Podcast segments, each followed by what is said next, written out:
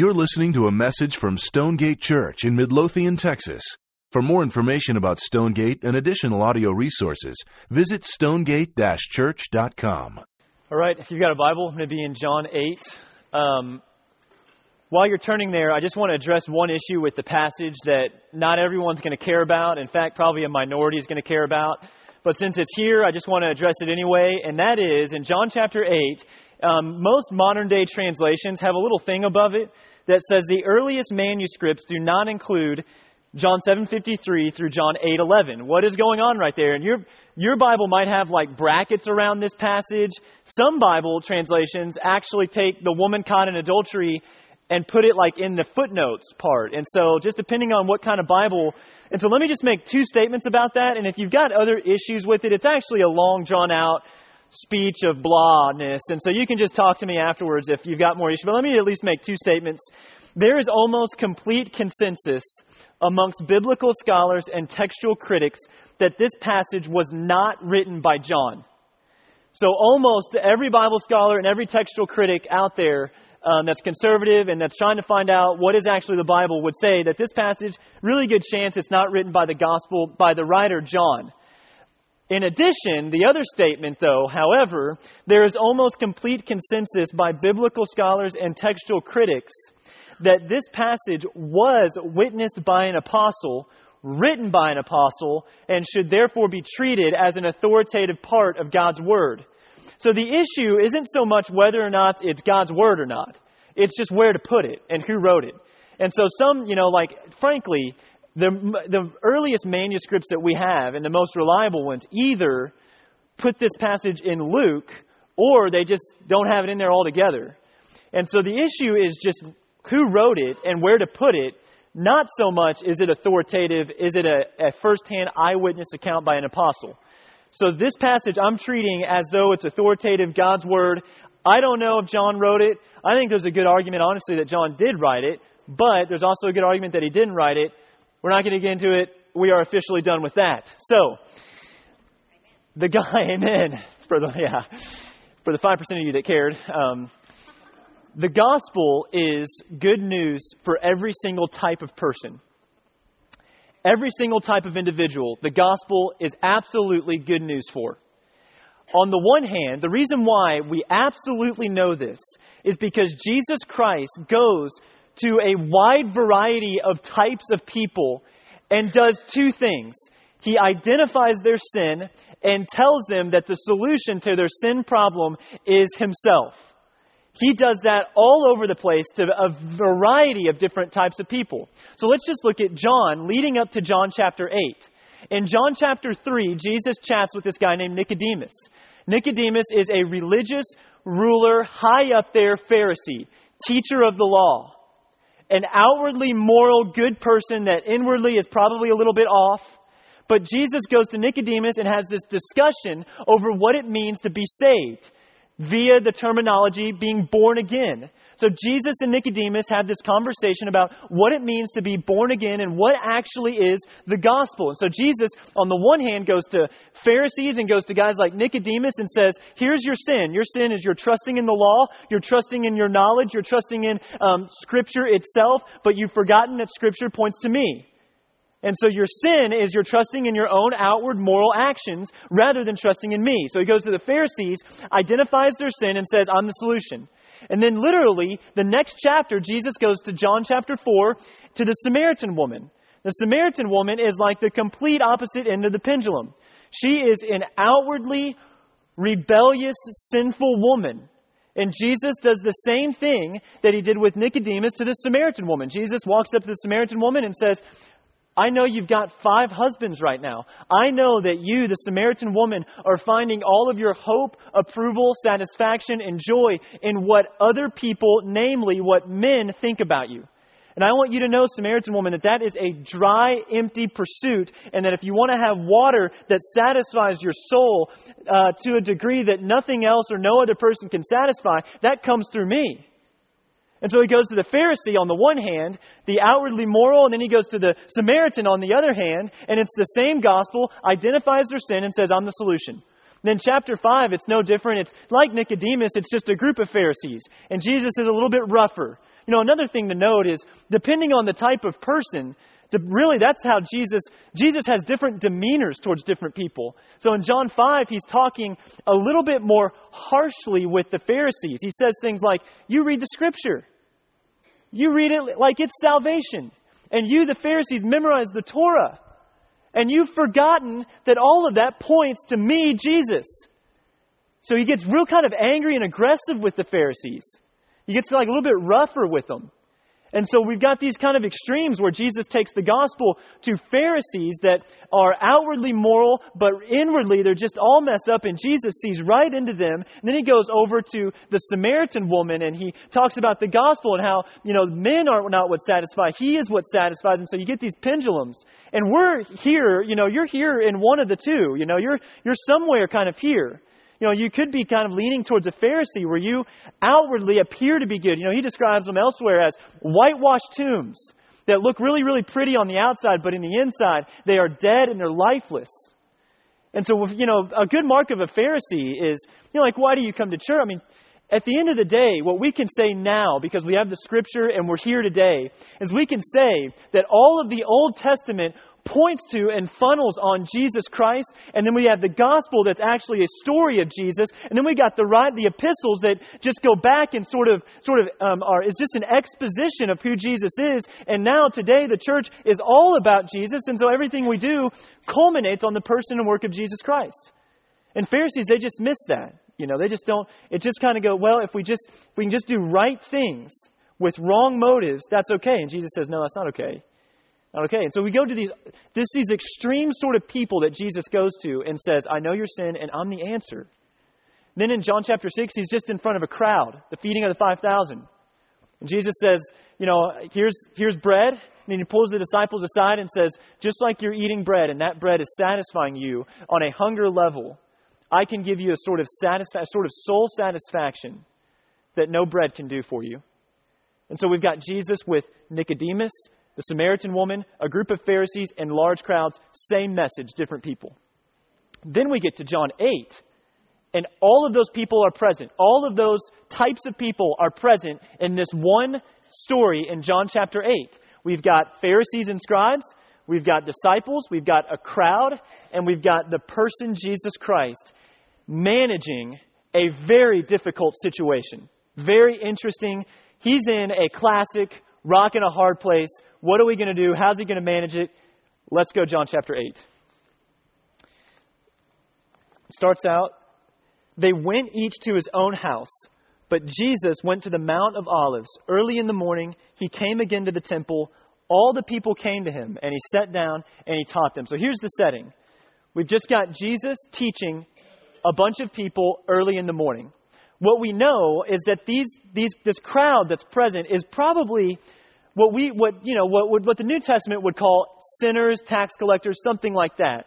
Most of the people that were attracted to Jesus' teaching were people that were really kind of in a sinful way of living because the message of grace and forgiveness and mercy was so enticing to them, which makes sense.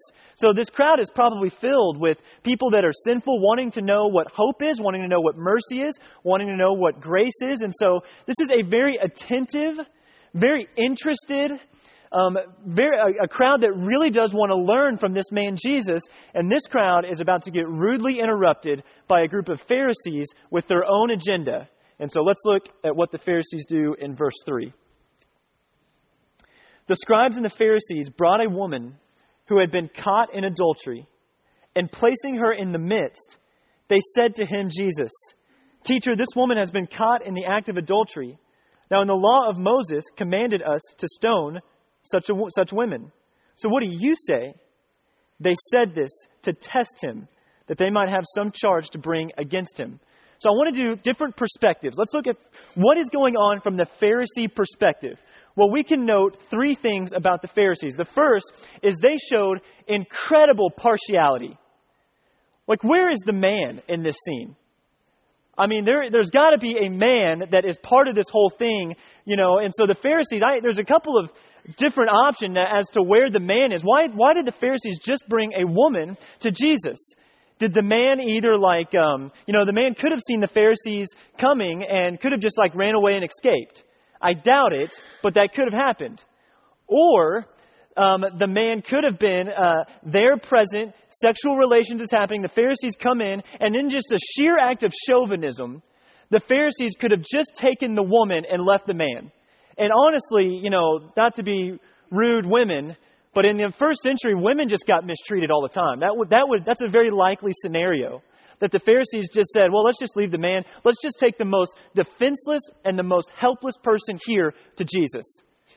Or option three is the Pharisees could have, because they have a really well thought out plan here, which we'll get to in just a minute, but they could have conspired with this man that was committing adultery with this woman and said, hey man, why don't you create a scenario and get this woman here so that way we can, we can take the woman and try to trap Jesus and use this as a trap for Jesus, which we'll talk about in a second.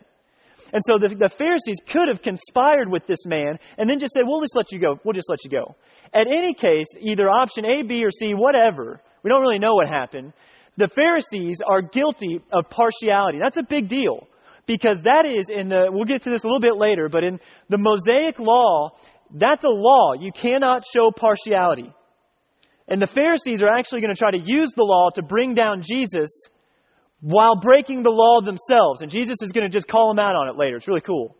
And so the Pharisees bring this woman right to Jesus. And so what we know about the Pharisees is that they're just chauvinistic. They are showing partiality. They bring the most helpless, defenseless woman to Jesus. They let the man go. Chauvinistic, partiality, not cool. Second thing they do is they test Jesus. Say, Jesus, the law of Moses, it says that if we find a woman caught in adultery, then we get to stone this woman. What do you think we should do? They're testing Jesus. what's the test here? What's going on? Well, on the one hand, if Jesus says, yes, let's stone this woman, if Jesus says, you're right, the Mosaic, the Mosaic law says we need to stone this woman, we, uh, so we need to bring about execution on this woman, let's stone her. The thing that would happen is Jesus would actually be breaking the Roman law. Because in Rome, the only entity that had the power and the right to bring capital punishment to an individual was the Roman judicial system, not Jesus. So legally, Jesus cannot have someone executed. But the Pharisees, they want him to kill this woman. Why? Because the Pharisees, if Jesus kills this woman, the Pharisees can go to the Roman government and say, hey, this guy Jesus just broke your laws. He had someone executed, didn't go through the Roman judicial system, and we need to kill him. That's what the Pharisees want. They want Jesus dead. So on the one hand, if Jesus says, hey, let's, let's kill this woman, let's execute her, she broke the, Mo- the Mosaic law, then he could actually get killed by the Roman government. On the other hand, you know, if Jesus says, this is the other thing, uh, side note, but if Jesus says, let's kill this woman, Jesus has a crowd of people listening to him talk about grace and mercy and love. And so this crowd is probably a lot like this woman, you know. I mean, this is a sinful crowd that is following Jesus. So if this crowd sees Jesus execute a sinful woman, they're probably going to think, uh, are we going to get executed? Because we're a lot like that woman. So it would just be, it would wreak havoc on Jesus' ministry, be detrimental to his ministry. Be, it would be the opposite. It would be counter to the message of grace and forgiveness and love that he's trying to bring to all of these sinful people. And the Pharisees know that. They want to ruin his ministry, want to ruin his life. So if Jesus says yes, let's kill the woman, he's in a lot of trouble. If Jesus says no, let's not kill the woman, what the Pharisees could do is say, You're breaking your own laws. You are not upholding the Mosaic law. So what they would do is this is literally what would happen. They would go to what's called the Sanhedrin, which is like the Jewish rulers, and the Sanhedrin, try to follow me, would go to the Roman government and say, Hey, one of our teachers is a heretic and he's broken one of our laws, but we can't have him killed. But you can, Roman government. Can you please kill Jesus for breaking our laws? It's like either way, the Roman government is coming after Jesus. I mean, Jesus is in a classic rock and a hard place. If he says yes, Roman government's going to kill him for killing a woman. If he says no, Pharisees are going to go to Sanhedrin, Sanhedrin to the Roman government, and Roman government's going to kill him. So now Jesus is just in this kind of predicament about what to do. And so that is uh, the Pharisees' perspective. And just another thing to note about the Pharisees, they wanted to test Jesus. That was their motive, was to test him. This was really interesting because the Pharisees actually have really good roots. I mean, in the intertestament period, the period at the close of the Old Testament and the beginning of the New Testament, all of Israel really went kind of rebellious. I mean, they all kind of turned away from God and they all kind of were disobedient to God's law, and there arose this group of men and women. And this group that arose wanted to go back to the law, wanted to go back to obedience, wanted to return back to the Torah, and really love God and be obedient to God. And so back then, they were called the Pharisees, which literally means the separatist. They were actually, at, at the beginning stages, they wanted reform to have, they were the ancient Israel Puritans when they began. I mean, they really wanted reform to break out in Israel. They really did love God, really did want to worship God and obey God. So they arose, and you can just see the spiritual disintegration that's happened with Pharisees. Right now, there is nothing inside of them that wants to love God. There is nothing inside of them that wants to obey the commands of God. Their sole motive in this text is simply to trap Jesus Christ. That's their sole motive. And you can just see, I mean, this, when you stop repenting, spiritual disintegration happens. That's what we see with the Pharisees. So they stopped repenting, and now their only motive, like they didn't, they didn't weep over this woman's sin. I guarantee you that. Like they weren't brokenhearted over this woman caught in adultery. They were just using this woman just to try to get Jesus Christ, killed. I mean, that is really a, I mean, they've gone from spiritual shakers and movers and reformers to really spiritually, I mean, you can just see the disintegration. Motives were simply to test Jesus. So that was from the Pharisees' perspective. Now let's look at this from the woman's perspective. So, um, in the summer of 2008, I was working at Walnut Ridge Baptist Church, which is where I think it was 2008. The story, yeah, I think it was. And um, I, that's Walnut Ridge is the church that, that Stonegate, this, they helped Stonegate get off the ground. And um, Rodney was the student pastor, and I was working there, and Kevin was the youth worship leader, and Sam Wrinkle was there as an intern, and Trisha was working with us, and um, I think we were dating at this time. And Rodney invites us all over for a block party at his house. And so I think he invites me and Sam and Kevin, and we all go over to his house with a block party going on. We're grilling out, we're hanging out, we're just talking. We're throwing the football around, and so you know how guys get, you know, when they're throwing the football, you know, we, we're loosening up the cannon. We're starting to throw longer distances, you know, we're starting to run routes, kind of refresh on the old days when we were in high school, the glory days. And so we're starting to throw, we're getting our arms loose, and, you know, we're doing some, and so we're starting to run routes and stuff, and Rodney, Rodney looks at me and goes, Hey, I want you to just go long, just go real long. I'm like, Yeah, let's go, I'm going to go real long. And so I start, I start running. I start running. We're in the middle of the street. It's a block party. So I start running right down the middle of the street. And I'm going about 75%. I mean, this is, this is really important to me that we make a good catch here. And so I'm running pretty hard. And um, Rodney releases it. One of the things, you know, I don't want to brag, but I used to be a receiver in high school. And it was a, it was a TAPPS 3A private school, so it doesn't really matter. But they, can you, if you're a guy, you could play football at, at TAPPS 3A. But so I, but one of the things they teach you as a receiver, they teach you this this skill where when the quarterback releases the pass, to try and visualize where the ball is going to be. You know, that's a skill they try to teach you in football. Is right when the quarterback releases it as a receiver, it's really good for you to be able to develop the skill of visualizing right where the ball is going to be when it gets there in a few seconds. And so Rodney releases this pass. I'm going 75%, you know, and it's like an overthrow. Like I'm, it's like way out in front of me is where it's going to end up being. So I kick it up a notch, going 100% now.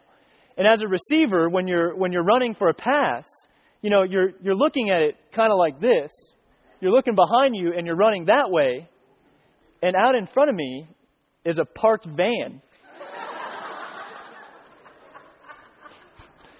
so I'm running. I mean, just hauling. In my head, I'm Jerry Rice about to make the game winning catch, greatest catch ever. And I, I ran right into the back of a parked van. and so it was a big van and it had a ladder on the back of it. And so the first thing that hit was my thigh on the ring of the, the horizontal part of the ladder. And um, then my head hit the other part of the ladder. So it was like a double, you know, first the thigh and then the head snapped and I hit I hit my head, and I fell obviously right to the ground, no chance. And so, and I was really dizzy. It, for like it was not funny. I mean, for all I knew, my femur bone was like two feet back, and so I just didn't know. I mean, I was, and my head started to swell a little bit, and I was really dizzy, and I didn't know really what was going on. And I'm, as I'm like gathering myself, in my peripheral vision, I see Sam Wrinkle running the other direction, laughing at me. Just absolutely, like, and so, but I get up, and not, I'm not even, the block party just stopped. I mean, just looking. I mean, no one knows if they should laugh or if they need to call the ambulance. No one has any idea and so by the end of it, I think the only person that cared was Trisha about how I was. I think everyone else was like, ah, it's fine. And so, um, but here's the thing, I that was public humiliation for me. You know, it's like getting up, gathering myself, feeling really hurt physically, and looking at everybody watching me.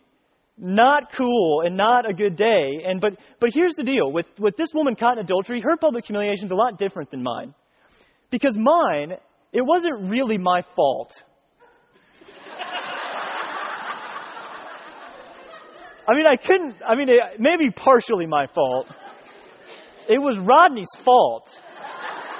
I think in his mind, he was like, I'm going to lead him right into that park van. And I don't know. I have never, he's never admitted it though. Never admitted it.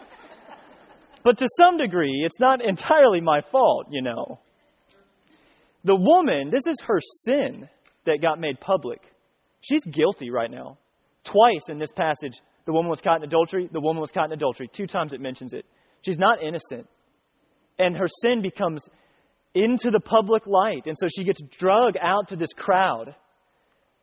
And you just can you just put yourself in the story, you can just imagine the sort of shame and the sort of embarrassment that this is.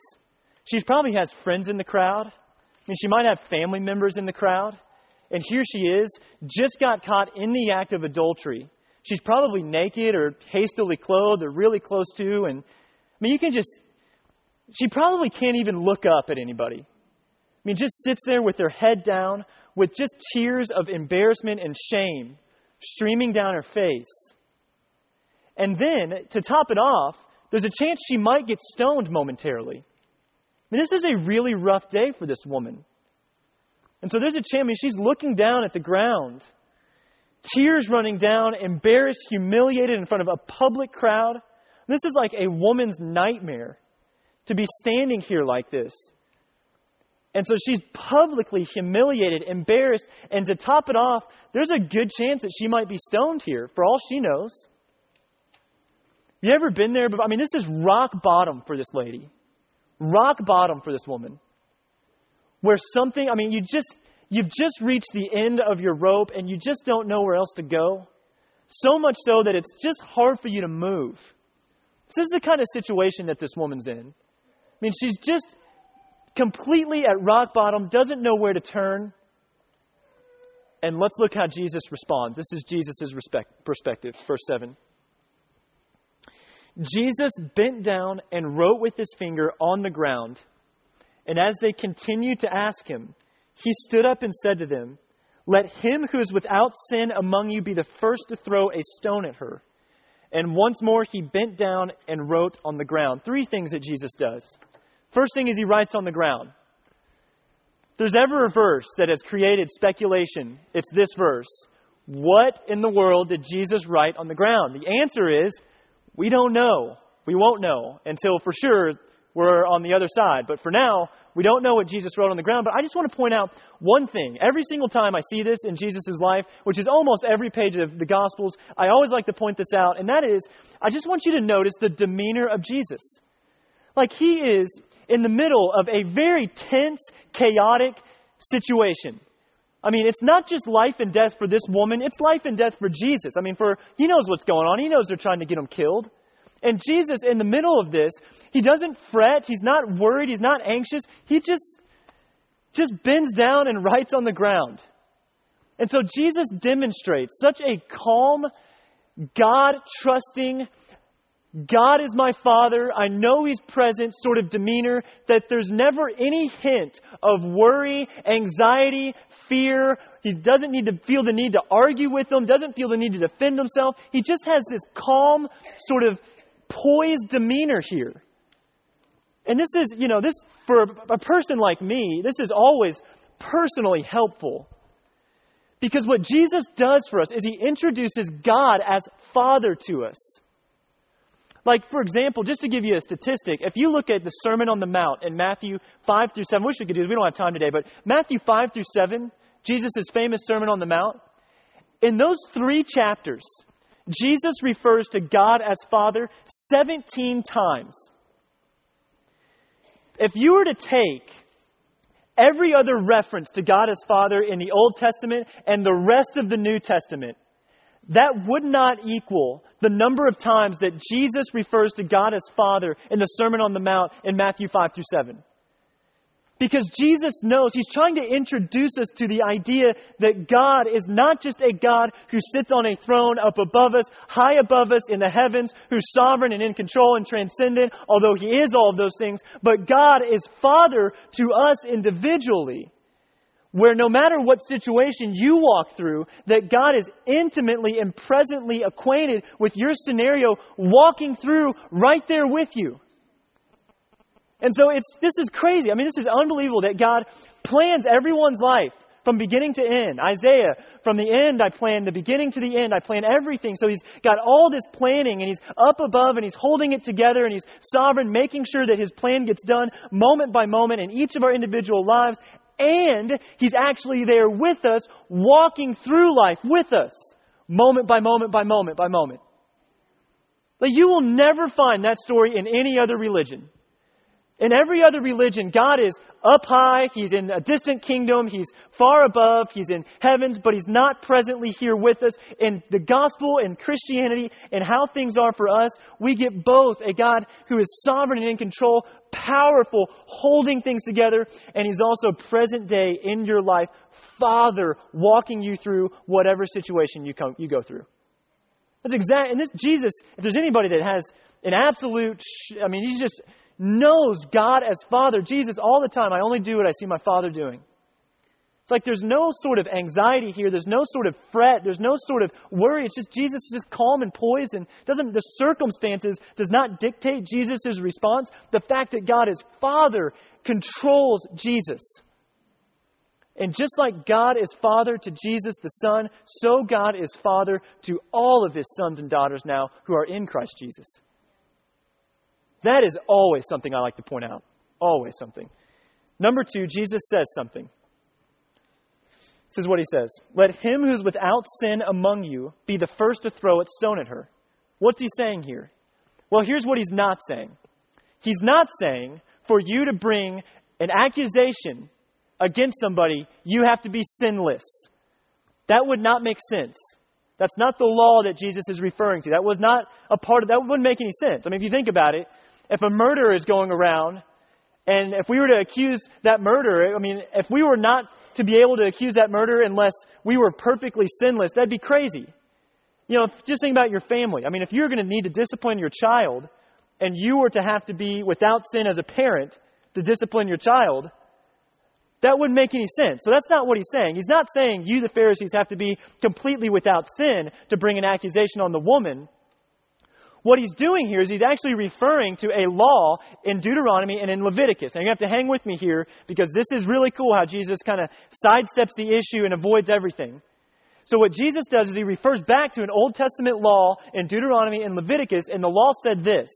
If you were to bring an accusation, a capital level punishment accusation to an individual, like murder or adultery or something like if you're going to accuse somebody of murder or adultery or embezzlement or something that's a really capital level offense in the Old Testament, you were to A, have to be there to stone the person to help with the stoning.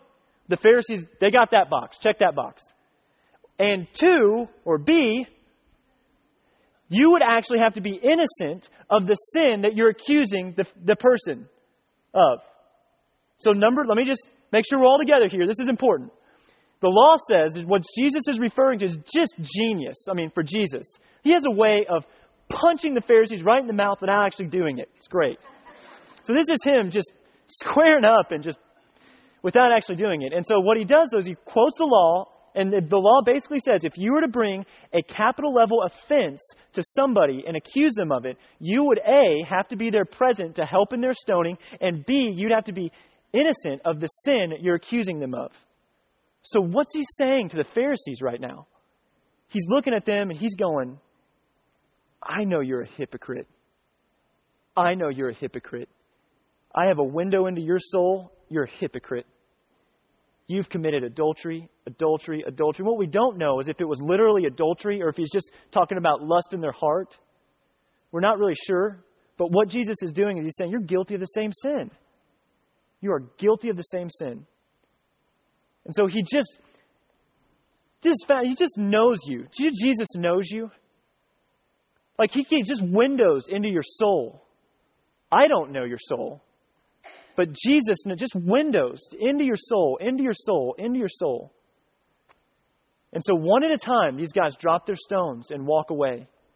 And what Jesus does is he actually, this is genius.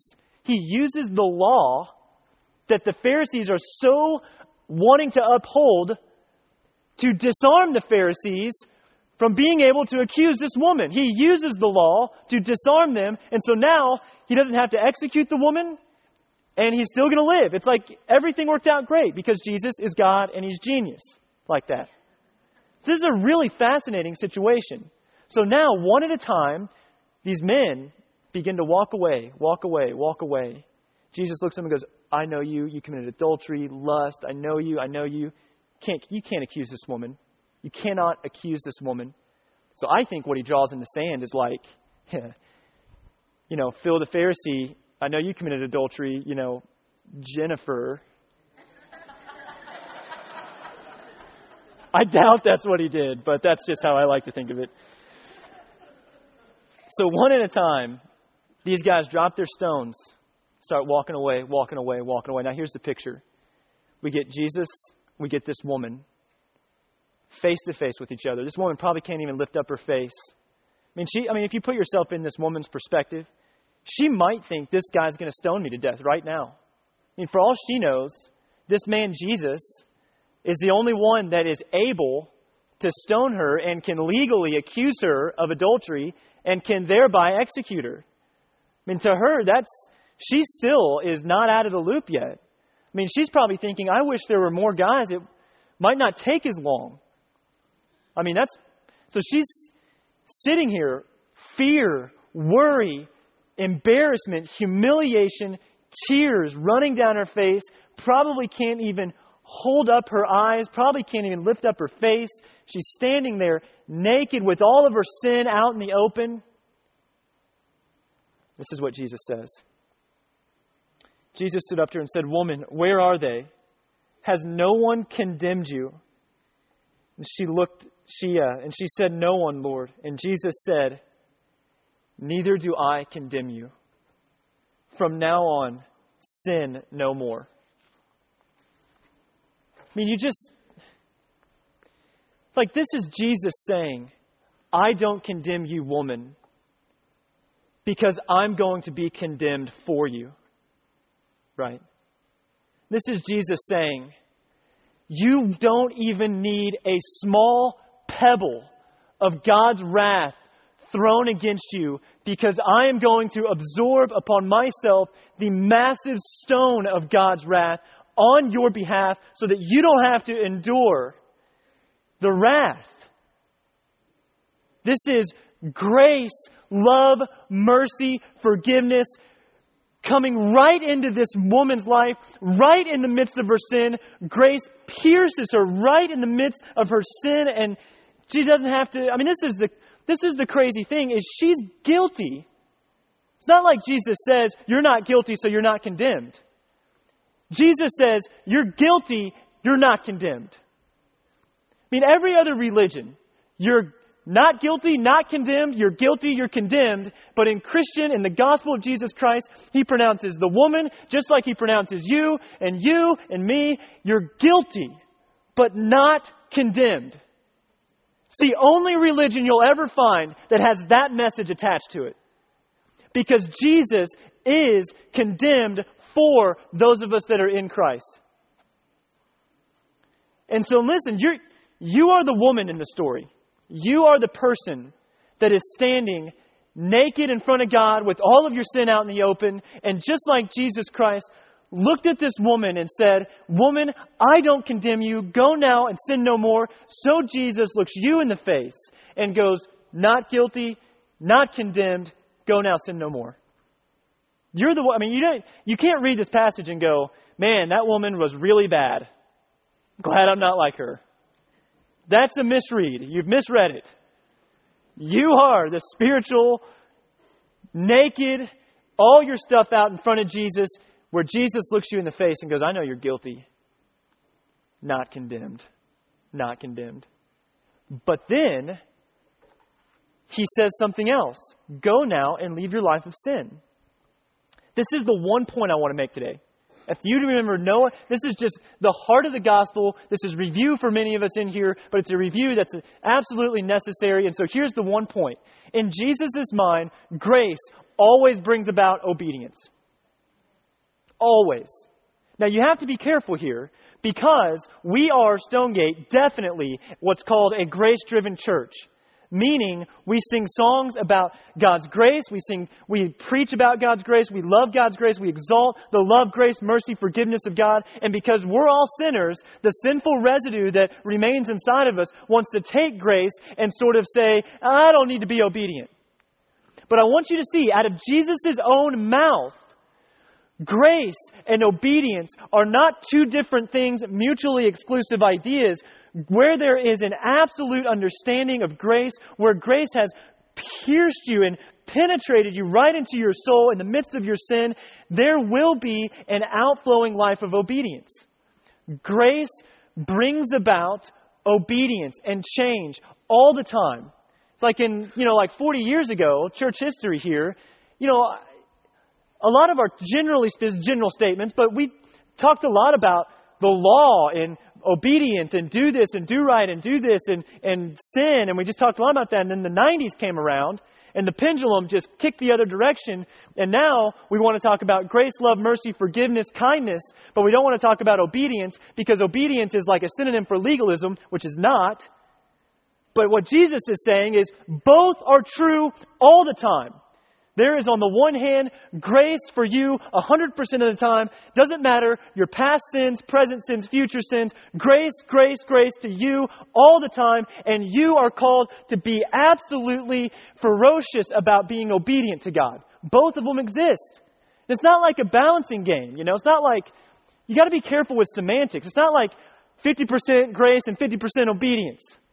It's like 100% grace and 100% us striving for obedience. That's how it happens. Actually, here's my two more things. I want to answer this question How does it happen? That's a great question. How does grace bring about change? How does grace bring about change? There are three things. First is gratitude. Like, think about it from this woman's perspective. When she receives the grace of God, I mean, when she is in the middle of that situation, she could be lined up at the back wall and just stoned. And rather than being stoned, Jesus looks at her and says, I don't condemn you, and just lavishes grace.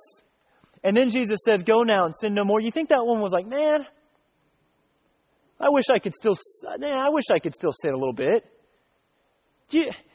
She was over, she had to have been overwhelmed with gratitude. Because Jesus not only spared her physical life, he saved her spiritual soul. And so, this woman, you just imagine the sort of gratitude that she must feel. Thank you, God, that you did not line me up next to this woman and pelt me with rocks until I die.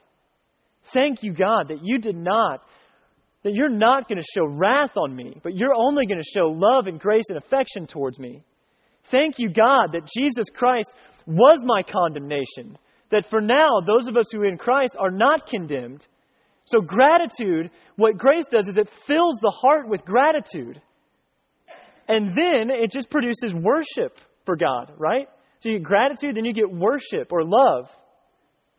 So, worship just fills the, the heart. And as we understand our sin and as we understand that grace goes further and well beyond the shame and the sin, as that begins to land in us, it gives us gratitude for Jesus and worship towards Jesus. So now the cross begins to broaden and widen in our minds. And that just leads to, number three, devotion to Jesus. You get gratitude, you get worship, then you just get devotion. And that's the, that's the in between stage of receiving grace and living obedient lives. The in between stage is grace attacking your motives, it's grace changing your motives. I want to be obedient to Jesus because I'm so in awe over what he's done. I'm so thankful. I have gratitude over what he's done. I worship him for what he's done. And the only natural reaction is to go, yeah, I want to be obedient. So that's how grace and obedience, obedience is not a bad word. Legalism is a bad word. It's not legalism, it's obedience.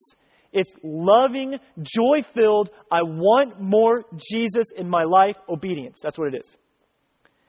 And here's why this is important. Last point, we're done.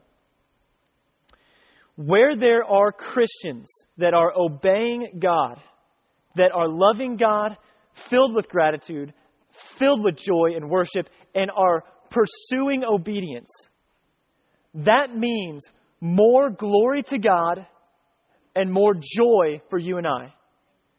Because you're created for just that purpose. The way God designed the world was so that human beings, His image bearers, would walk in obedience to Him. So when we, as His image bearers, love God, filled with gratitude towards God, receive the grace of God, and then walk in obedience with God, that is glory to God, and that is our greatest joy in life. You're the woman in the story. You're the woman. You're the one that's naked in front of Jesus. Jesus sees every single, I don't know your soul. I don't know your mistakes. I don't know your, but Jesus looks at all of us. You're guilty, but you're not condemned. Grace and obedience. Let's pray.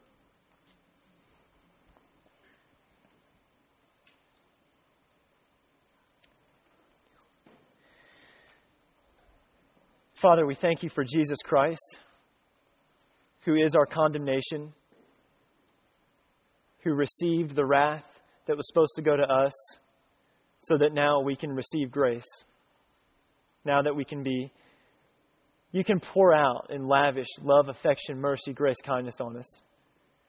God, I pray that we wouldn't abuse grace, um, that grace would take us from where we are, that it would produce motives that are God honoring, filled with worship, filled with joy, that then slingshot us and launch us into a joy filled struggle for obedience.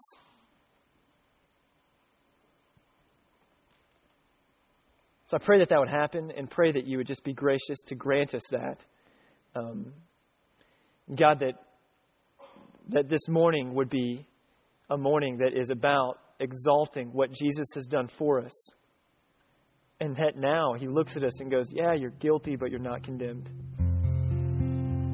So I pray that this morning would be honoring to you, that this would be spiritually helpful for your people who are here, and that this would create just a, a deep love for who you are and a deep desire to walk in obedience to how you've called us. It's in your son's name I pray. Thank you for listening to this message from Stonegate Church, located in Midlothian, Texas. For service times, additional audio and study resources, as well as information about our church, please visit us at stonegate-church.com.